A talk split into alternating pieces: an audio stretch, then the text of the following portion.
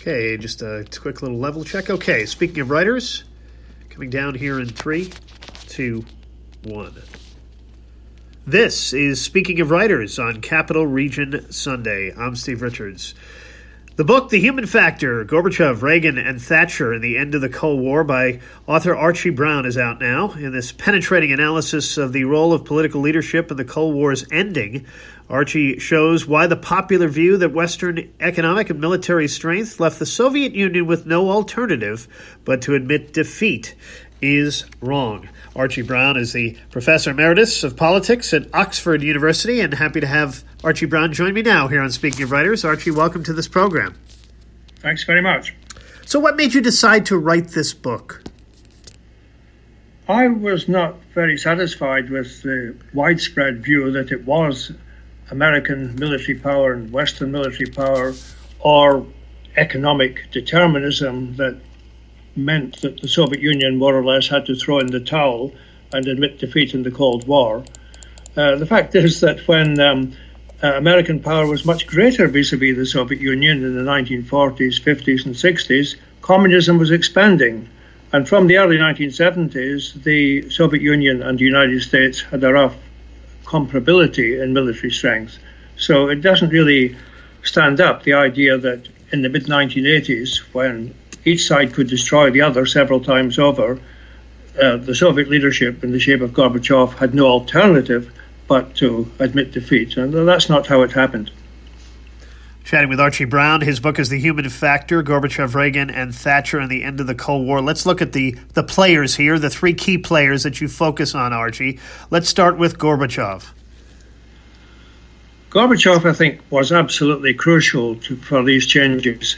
We, at least I feel I know the views of all ten members of the Soviet leadership, the Soviet Politburo, who were still standing, some of them only just, when Konstantin Chernenko died in March nineteen eighty-five.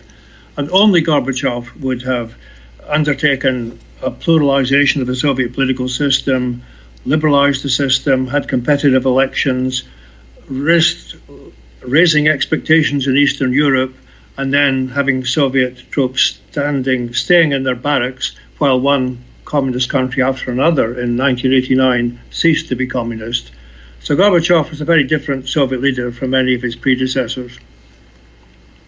And what about uh, Ronald Reagan and uh, Margaret Thatcher too, and how did their perceptions evolve during this time?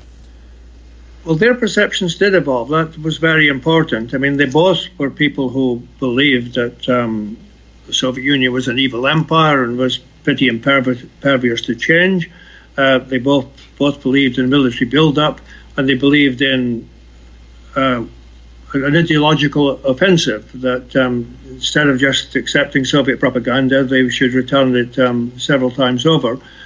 And if they'd continued, if Reagan, for example, had continued with the same evil empire and uh, rhetoric and saying that this is a struggle between good and evil, it would not really have been possible for Gorbachev to make the concessions he did make, and if he had tried to make them, he would have been overthrown by the Soviet military-industrial complex.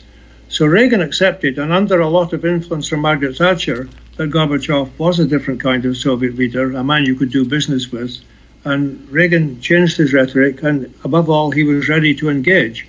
There had not been a summit meeting between an American president and a Soviet leader for six years. nineteen seventy-nine, Carter and Brezhnev was the last one.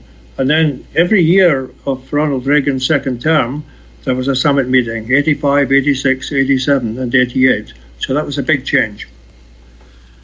We're chatting with Archie Brown here on Speaking of Writers. His book is The Human Factor, Gorbachev, Reagan, and Thatcher and the End of the Cold War. Title of the book, Archie, is The Human Factor. What do you mean by that? I mean that the interrelationship of these three people was very important. I mean, Gorbachev used the term human factor, Chelevyetsky factor in Russian a lot, and uh, it really mattered. Uh, in, in using that term, he was already de- departing from Soviet Marxism-Leninism, saying that the relations, the personal relations between leaders of a so-called bourgeois state and a so-called socialist state could actually make a difference. And uh, Margaret Thatcher first met Gorbachev in nineteen eighty-four, three months before he became Soviet leader, and they talked for five hours and they argued But she was impressed by Gorbachev's intelligence, sense of humor, and the fact he didn't resort to Soviet dogma, he didn't rely on a script.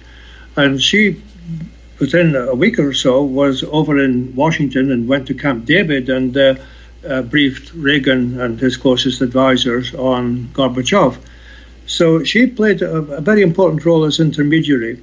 Uh, and Reagan himself, uh, as I mentioned, he was ready to engage um, with three of Gorbachev's predecessors who were dying very fast. You know, state funerals were becoming an embarrassment in the Soviet Union. There was all, there was nobody to engage with, really, in a sense, until Gorbachev came along. But Reagan did play an important role. Archie, what was your research like for this book? Well, I've been studying the Soviet Union um, and indeed Western politics for a very long time, uh, maybe about sixty years. Um, and uh, but for this particular book, five or six years intensive work, including working in the Reagan Presidential um, Library archives in California uh, and in Moscow, and uh, British archives, and uh, a lot of interviews, a lot of conversations with people. Um, I. Uh, took part in three seminars with Margaret Thatcher on the Soviet Union while she was Prime Minister. In fact, she first had the name Gorbachev from me at a Chequer seminar, that's the, our equivalent of Camp David, uh, in September nineteen eighty-three. So I've been working on this for quite a long time. What surprised you the most about Reagan, Thatcher, Gorbachev through your research? I suppose the most surprising thing is that they got on so well in the end. Uh, I mean, a remarkable thing about Margaret Thatcher is, you know, she was somebody that the Soviet um, army newspaper, uh, g- she gave her the name uh, the Iron Lady in the mid nineteen seventies. Well, this same Iron Lady in nineteen eighty-eight, speaking to the man who was about to become British ambassador to Moscow, Roderick Braithwaite, talked about uh, current foreign leaders and about the forthcoming American presidential election with George Bush the elder and Michael Dukakis. And she said to this uh, British ambassador about to be ambassador in, in Moscow, if Dukakis wins, Gorbachev will be, will be my only friend left. Well, you know, for the Iron Lady to speak about the General Secretary of the Communist Party of the Soviet Union as her only foreign friend left, that was quite a remarkable change. Yes. What would you like readers to take away from this book, The Human Factor, Archie? One of the things to take away is that engagement matters, that uh, if you ostracize and isolate a country, then you're less likely to exercise influence over them.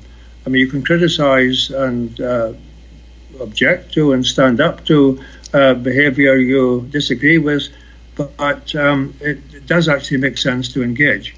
Of course, some leaders are easier to engage with than others. I mean, Gorbachev was a man with a remarkably open mind for somebody who rose through the ranks of the Soviet Communist Party. Uh, but um, I think even at the present time, when relations with Russia are bad, just um, we've just had a report in Britain about um, uh, Ru- um, Russian influence of um, a very objectionable kind in Britain, but even that is not Um, an argument against um, dialogue and engagement and uh, to exercise influence. Archie Brown, the book is The Human Factor, Gorbachev, Reagan, and Thatcher and the End of the Cold War. Archie, thank you so much for joining me. Thank you. And this is Speaking of Writers, and that is Capital Region Sunday, a production of Townsquare Media Albany for this week. We'll be back again next week with another edition. I'm Steve Richards.